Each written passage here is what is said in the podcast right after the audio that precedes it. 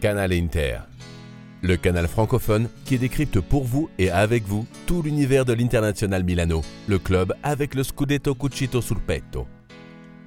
Grands entretiens, histoire, actualité, le tout en toute objectivité. Au micro de ce podcast 100% Nerazzurro, Giuliano De Pasquale et Cédric Canale. Ciao tutti, bienvenue à toutes et à tous pour ce deuxième épisode de Canale Inter, votre podcast dédié aux champions d'Italie, le premier club de la ville de Milan, j'ai nommé l'Inter. Et pour ce deuxième numéro, on ouvre les hostilités avec le sujet du derby d'Italia. Je suis Giuliano De Pasquale, toujours accompagné de mon ami Cédric Canale. Ciao Cédric. Salut Giuliano, c'est un plaisir hein, de se retrouver pour ce deuxième numéro. Tout d'abord, merci à toutes et à tous ceux qui euh, eh nous ont écoutés pour le premier numéro, ceux qui ont fait également des, retours euh, particulièrement positifs. Ça nous a vraiment touché et donné envie de continuer et donc de se retrouver euh, pour ce numéro euh, un petit peu spécial qui est une idée à toi, Giuliano, consacré euh, comme ça, un petit podcast assez court entre nous à ce derby d'Italia. Bah oui, tout à fait. On ne pouvait pas passer à côté du choc de la saison, bah, en compagnie aussi du derby de Milan, qu'on aura aussi l'occasion de, couvrir, parce que voilà, le derby d'Italia, c'est toujours quelque chose de très, très spécial, que les deux, les deux équipes, donc de l'Inter et de la Juve, attendent impatiemment, parce qu'il y a cette rivalité qui est plus qu'une rivalité. C'est là, on peut parler de haine. Hein. Après, on reste correct, pas de violence, pas, pas d'insultes gratuites, mais, mais voilà, c'est quelque chose qui est assez fort au niveau émotion, et on ne pouvait pas ne pas parler de de ça. Effectivement, puisque donc ce week-end, dimanche, 20h45, euh, San Siro, c'est le derby d'Italie numéro 242. Euh, Internazionale Milano-Juventus, c'est un classique du football italien, tu le disais.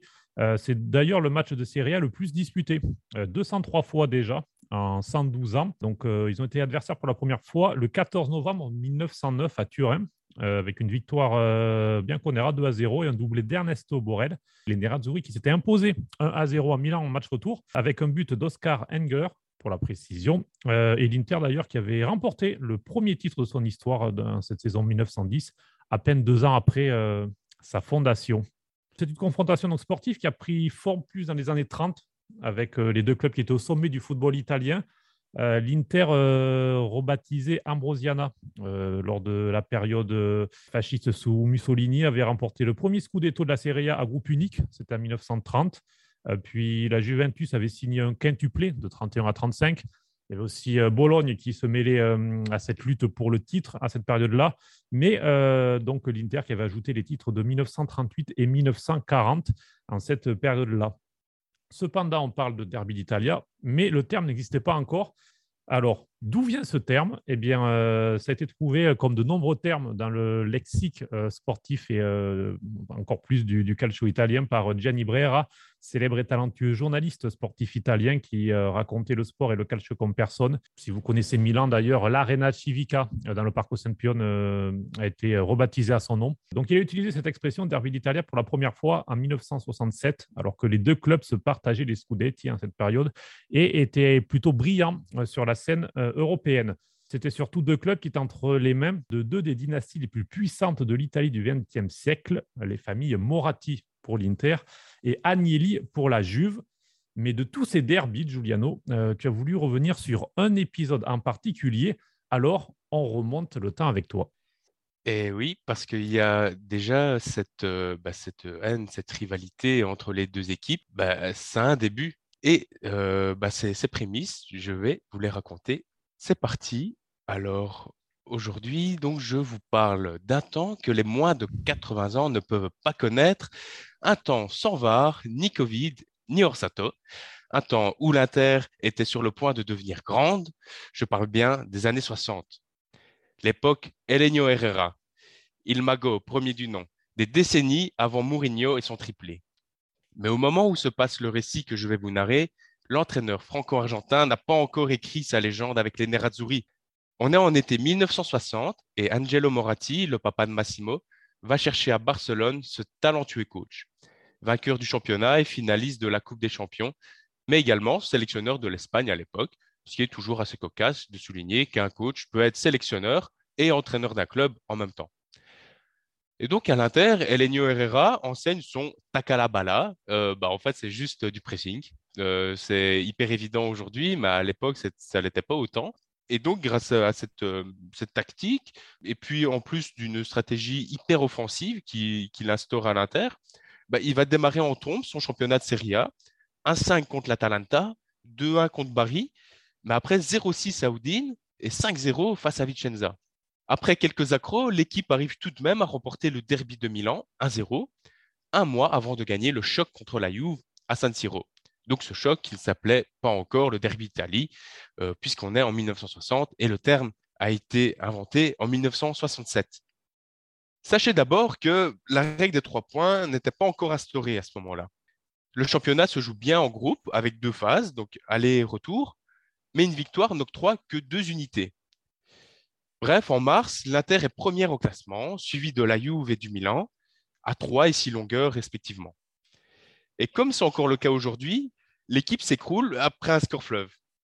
Ça, on connaît. Chaque année, on a ce gros score euh, qu'on lâche. Voilà. Et on sait qu'après, ben, on va se retrouver avec une série de, matchs sans victoire ou euh, carrément de défaite, en fait.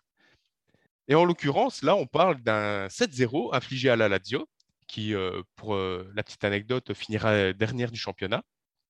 Et quatre défaites s'enchaînent, dont une contre les Rossonneries, 2-1. Le groupe d'Herrera n'arrive ensuite pas à faire mieux qu'un nul contre Bologne et il chute à la troisième place. Les Nerazzurri se retrouvent alors quatre points derrière la Juve, leader, et à une longueur du Milan. Il faut réagir au plus vite pour les hommes d'Herrera, et ça tombe bien, car le prochain match, c'est le derby d'Italie, qu'on appelle entre nous ici, mais de nouveau, qui n'existait pas à l'époque. Nous voilà enfin au sujet central de ce récit. On est le 16 avril 1961 et l'Inter se rend au stade communal de Turin avec la ferme intention de se rapprocher du trône. Du côté des tifosi, c'est le raz-de-marée. La Juve a vendu beaucoup trop de billets par rapport au nombre de places disponibles et le stade est bondé comme un train indien. Tellement qu'on ne distingue plus la piste d'athlétisme et les gens doivent s'asseoir sur le bord du terrain. Et certains racontent même que des supporters ont trouvé place sur le banc d'Herrera. D'ailleurs, je vous conseille d'aller voir ces images sur le web, c'est vraiment irréel, c'est hyper impressionnant. On voit vraiment les gens qui sont assis, mais totalement euh, à côté de, la, ligne de touche. C'est vrai qu'il y a de nombreuses vidéos, euh, notamment de, médias italiens. On peut vous les conseiller. On mettra les liens euh, pour accompagner ce podcast. C'est assez cocasse avec le recul, mais sur le moment, ça, devrait être assez, ça devait être assez impressionnant et faire peur.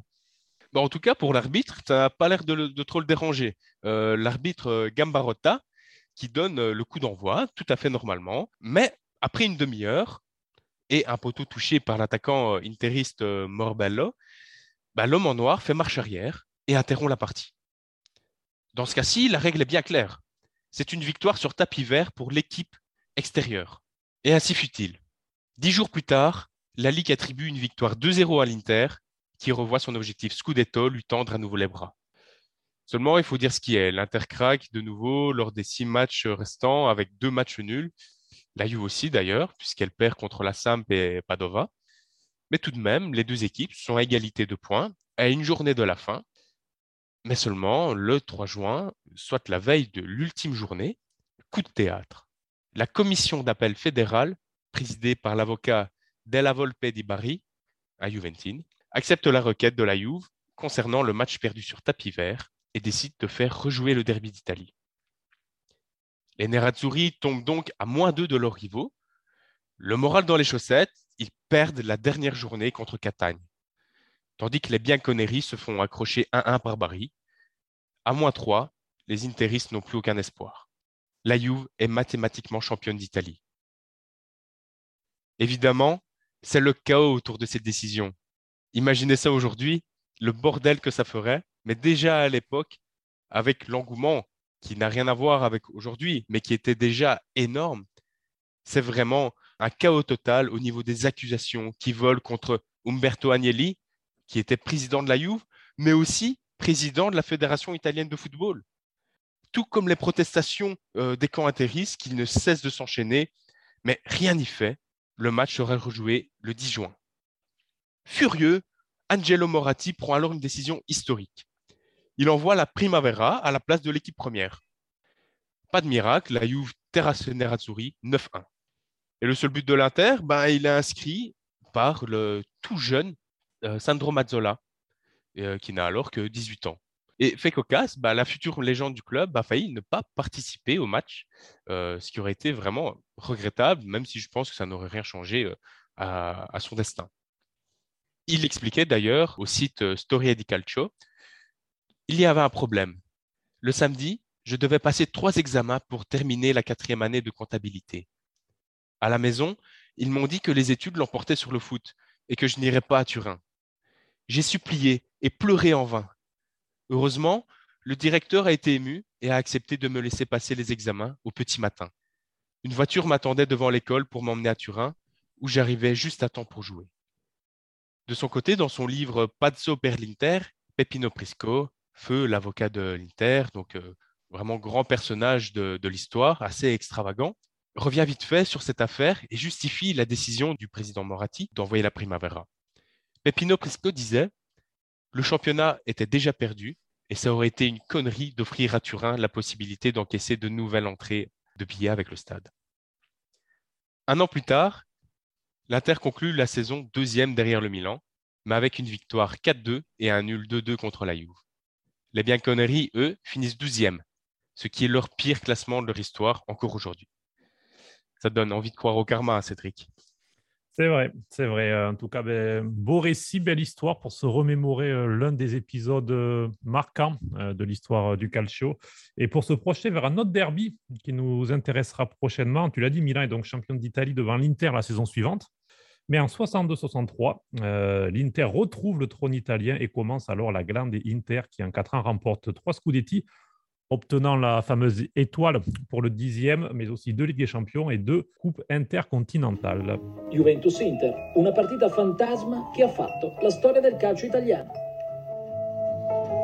Bon, maintenant, retour au présent. On est en 2021, le 24 octobre, et ce sera bah, ce derby d'Italie contre la Juve, le premier de la saison. Pour terminer ce bref rendez-vous, donc, on va euh, s'intéresser à ce rendez-vous euh, contemporain le, 242e du nom, Cédric Effectivement, 242. Alors pour l'instant, euh, toute compétition confondue, rencontre officielle, il y a 110 victoires de la Juve, 72 de l'Inter et 59 matchs nuls.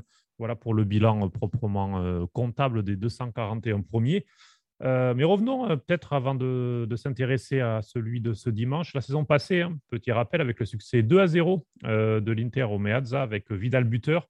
Ça avait été l'un des moments clés euh, dans le parcours des Nerazzurri d'Antonio Conte vers le Scudetto pour le revers 3-2 en fin de saison à Turin, avec une Inter déjà championne, euh, avait surtout fait parler pour euh, l'effet d'arbitrage et ce penalty en toute fin de match qui avait permis à la Juve de s'imposer, de rester en vie dans la lutte pour une place en Ligue des Champions. Mais alors, ce week-end, donc Giuliano, l'Inter aborde ce classique du football italien avec trois points d'avance sur les euh, cependant, on a l'impression que la Juve se présente avec davantage de certitudes, du moins euh, des certitudes défensives, car euh, le début de saison de la Juve fut compliqué hein, pour le retour de Massimiliano Allegri sur le banc. Deux points en quatre journées, défaite à domicile contre Empoli, un nul contre l'Udinese, mais on a retrouvé la Juve Coltomuso, série en cours de six victoires de rang, toutes compétitions confondues, toutes par un but d'écart. Alors, les quatre dernières, 1 à 0, le style euh, Allegri est de retour. Euh, tout le contraire de l'Inter hein, de cette saison, qui joue, qui est l'équipe d'Europe se créant le plus d'occasions parmi les grands championnats, euh, mais qui manque de réalisme et qui encaisse des buts entre erreurs individuelles, contre-attaque. la défaite à la Lazio le week-end dernier a une terrible illustration. 60 minutes de grande qualité, mais seulement 1-0. Et bon, on ne reviendra pas ensuite sur le blackout complet de la dernière demi-heure entre penalty, euh, Di Marco Sol et toutes ces choses-là, et énervement euh, compliqué. En tout cas, Giuliano, euh, qu'attendre de cette Inter qui s'est relancé avec les champions mardi en battant le shérif 3 à 1 Mais Je pense que, euh, à l'instar de la saison passée avec Conte, ben, c'est ce match contre la Juve qui doit être aussi un, événement marquant de la saison d'Inzaghi. Parce que donc il y a cette victoire en Ligue des Champions, il y a surtout la défaite le week-end passé contre la Lazio voilà, c'est le moment de montrer que l'Inter est, euh, capable, euh, sous Inzaghi, de remporter des, gros matchs. C'est passé de vraiment très peu contre, contre le Real, donc avec cette défaite 1-0 qui arrive à la fin alors que l'Inter a dominé tout le match. Ici, contre la Juve, j'entends certains qui sont très confiants parce que évidemment, même si la Juve gagne, bah, tu l'as dit, c'est avec des résultats assez, assez courts, donc 1-0 ou, un, but d'écart. Donc je pense que l'Inter a, toutes ses chances parce que la Juve n'a pas encore réglé ses, problèmes, euh, surtout au milieu. Euh, niveau, niveau attaque, euh, il y, a, y, a, encore des, soucis. Il y a cet équilibre avec Ken, Morata, voilà, qui n'est pas encore trouvé.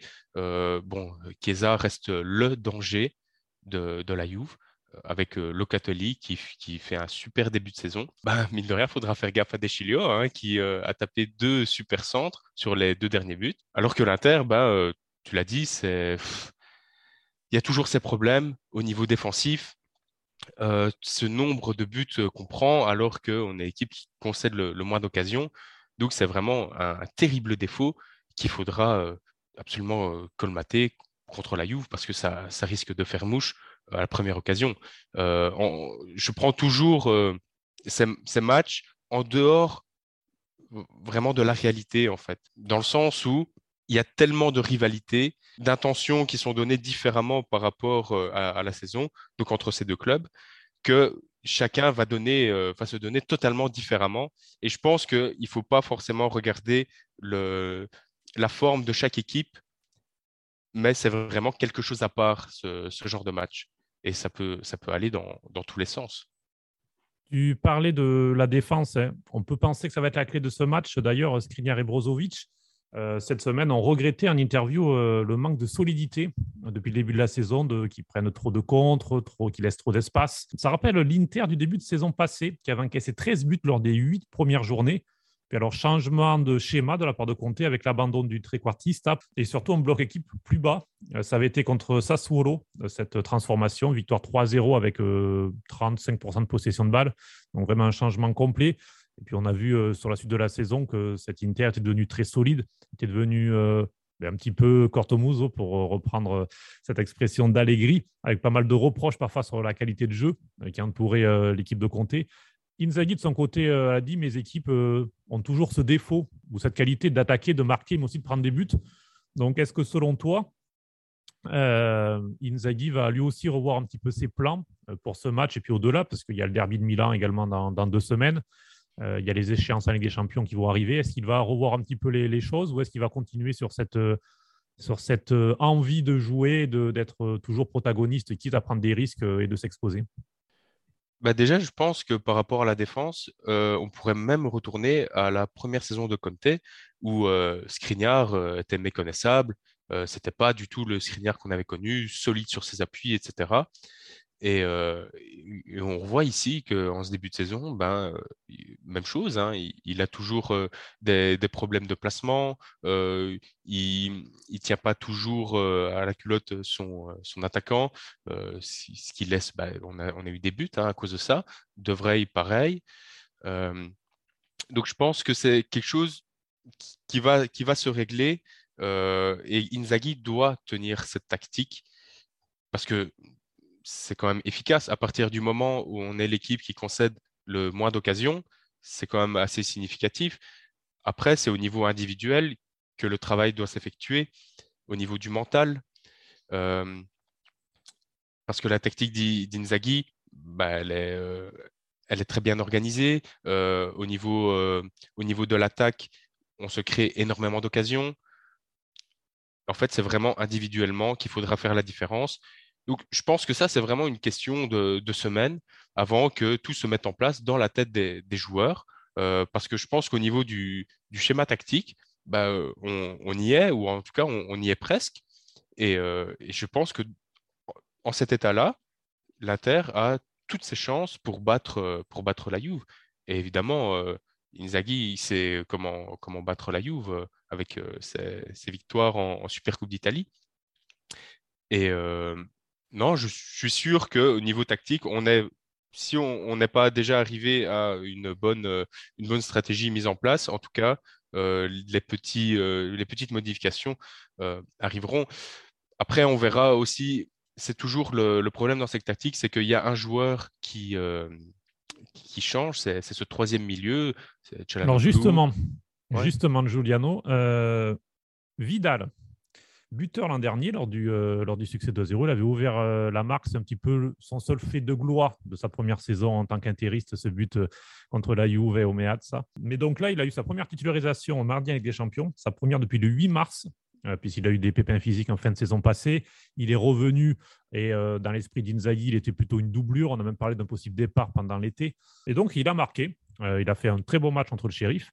Euh, lui, est diminué physiquement depuis une semaine, euh, mais surtout, on sent qu'il manque de poids au milieu depuis son arrivée euh, à l'Inter, euh, surtout en phase de pressing. On le voit qu'il il laisse pas mal d'espace, ce qui crée des, problèmes sur le, côté gauche du milieu de terrain, ce qui peut mettre en difficulté Perisic ou Bastoni. Alors, selon toi, Giuliano, tu le titularises Vidal dimanche aux côtés de Barella et Brozovic, ou est-ce que tu fais confiance à Chalanoglu s'il a 100% ou peut-être d'autres solutions? Je dirais pas Gagliardini connaissant, mais je sais pas, Vecino ou, ou Sensi, qui sait bah, Si ça ne tenait qu'à moi, moi je, mets Vidal directement. Je pense que Vidal, cette saison, on voit clairement qu'il apporte enfin quelque chose. Quoi. Il, apporte un pressing, un pressing une hargne euh, qu'il utilise de manière dosée. L'année passée, il en faisait beaucoup trop, il commettait des fautes euh, vraiment euh, débiles. Euh, cette année, je trouve qu'il est très propre, il est beaucoup plus propre et euh, on, le voit dans, son rendement. Euh, il y a ce but et cette passe décisive donc contre le shérif. D'ailleurs, c'était la première fois depuis 2012 qu'il n'avait plus enchaîné passe décisive et but en Ligue des Champions. Donc je pense que là, il est chaud et il faut, le mettre. Et c'est quelqu'un qui va poser beaucoup de problèmes au milieu de, de la Juve, parce que la Juve, à part Locatelli, bah, c'est pas fameux, c'est vraiment le point faible de l'équipe. Et je pense que c'est là où il faudra les, tenir. Et euh, Vidal a le, profil pour y arriver. Chalanoglu, je, le, je ne le risquerai pas dans ce genre de match parce que justement, au niveau intensité, c'est ce que je lui reproche personnellement. Il marche beaucoup trop, euh, il n'a pas des retours défensifs euh, assez concrets. Quand il y a des, des phases offensives qui doivent aller très rapidement, il est toujours à la traîne. Donc, euh, ce serait Vidal directement. Sensi, j'aimerais, beaucoup, mais euh, apparemment, il aurait un rôle beaucoup plus offensif euh, cette année. donc, je pense qu'en en fin de match, ce serait le remplaçant idéal. Et pour terminer, ben Bonucci a encore parlé. Il a l'habitude des petites déclarations piquantes. Le défenseur italien, dans une interview Amazon Prime Video, il a déclaré l'an passé, nous avons gagné deux trophées il euh, faut le rappeler, la Super Coupe d'Italie et Coupe d'Italie, donc les deux trophées mineurs euh, du football italien. nous n'avons pas gagné le Scudetto, surtout euh, par notre faute, nos, démérites, plus que par les mérites de qui l'a gagné. Voilà, Vidal, donc son ex-partenaire à la Juve, a répondu dans un grand sourire. Ils ont la possibilité d'avoir la revanche. On verra sur le terrain qui est le plus fort cette année. Qu'est-ce que tu as pensé de cette petite sortie de Bonucci qui, en tout cas, donne du piment dans, dans cet avant-derby d'Italie? Bah, déjà, c'est étonnant, Bonucci parle comme ça, alors que, bah, je veux dire, il n'y a pas photo. L'année passée, l'Inter était largement au-dessus de tout le monde et le Scudetto est, grandement mérité. Et, j'aime bien Vidal parce que c'est compliqué le cas Vidal. Hein. On, a envie de l'aimer en tant qu'interiste. On rappelle l'an dernier le, bisou sur le, logo de, la Juve lorsqu'il a enlacé Chiellini. Il a dit qu'il n'a pas fait exprès, qu'il c'était pas sur, qu'il n'avait pas visé le logo, mais il y a tout ça qui à chaque fois crée de la confusion. Mais derrière, il marque. Enfin, euh, c'est vrai que c'est compliqué, Vidal, euh, ce côté ex, euh, ex joueur de la Juve qui, qui est désormais à l'Inter. Qui, on a aussi vu la vidéo cet été où il semblait avoir fait une soirée particulièrement arrosée à Milan. Enfin, voilà, il est, il est toujours entre le sportif et l'extra-sportif, toujours c'est tendancieux le cas Vidal. Ouais, c'est ça. Il, a une communication qui est vraiment ambiguë dans le sens où, euh, bah, que ce soit sur Twitter, sur Instagram, euh, il va toujours lâcher des, publications avec des cœurs euh, bleus et noirs, alors que bah, il, est Juventine à la base. Il a un tatouage de la Juve. il a tous ses potes sont à la Juve. Enfin, c'est assez, c'est toujours ambigu. Du, du, coup, je pense que Vidal c'est bien de l'avoir parce que mine de rien, ça, euh, je pense qu'il perturbe l'équipe euh, l'équipe de la Juve. Je pense qu'il sait comment aller les titiller parce que c'est vraiment un, petit chenapan ce, ce Vidal. Il sait vraiment aller énerver ceux, de la Juve. Et je pense que psychologiquement, ben, il peut avoir un impact qui peut être intéressant dans, dans un choc comme ça. Eh bien, on verra. En tout cas, on aura sûrement aussi l'occasion d'y revenir sur, ce, sur cette interview, que ce soit en podcast, que ce soit en space, sur Twitter, que ce soit, pourquoi pas en Twitch aussi, puisqu'on vous prépare euh, des petites surprises en vidéo très prochainement. La chaîne est déjà créée. Vous pouvez vous abonner sur Canal Inter sur Twitch. Euh, on est aussi sur YouTube. C'est aussi euh, créé. Donc voilà, on met tout doucement le projet en place et on espère vous réserver de belles surprises. Giuliano, c'était un plaisir de revenir dans les années 60 avec toi. Bah, avec plaisir. C'est vraiment une belle époque. Ça, nous manque les années 60, euh, Cédric. Hein. C'est vrai, c'est vrai. Il y a toujours la musique, les films aussi pour, pour se replonger dans cette belle époque euh, qui était aussi un côté Dolce Vita italienne dans les années 60, le cinéma. C'est vrai que c'était sympa. c'est ça. En revoyant les images, c'était marrant de, de, voir euh, tout le monde au stade en costume, chapeau. C'est vrai. c'était c'est vraiment une autre époque. Bon, après, je dis pas que c'était mieux avant, mais ça m'aurait pas déplu de, de, vivre ça en tout cas. C'est vrai, on était loin du quatrième maillot fluo pour, euh, avec, euh, avec les flocages et compagnie. Oh c'est vrai que c'était différent. ouais, je pense que niveau maillot, euh, pour le coup, c'était mieux avant. C'est ça, c'était mieux avant. Et d'ailleurs, on aura aussi l'occasion sûrement de revenir sur les maillots de l'Inter assez prochainement. Giuliano, merci beaucoup. Bon derby d'Italie à toi et bon derby à toutes et à tous. Merci à toi, Cédric. Bon derby d'Italie que tu vivras au stade et j'espère que tu ne porteras chance, hein, comme tu as porté chance euh, pour euh, le shérif en Ligue des Champions. Et euh, c'est toujours un plaisir. Forza Inter et à la prochaine. À la prochaine. Ciao, ciao. Ciao, ciao. C'était Canal Inter, le podcast francophone qui décrypte tout l'univers de l'international Milano, avec Cédric Canale et Giuliano De Pasquale.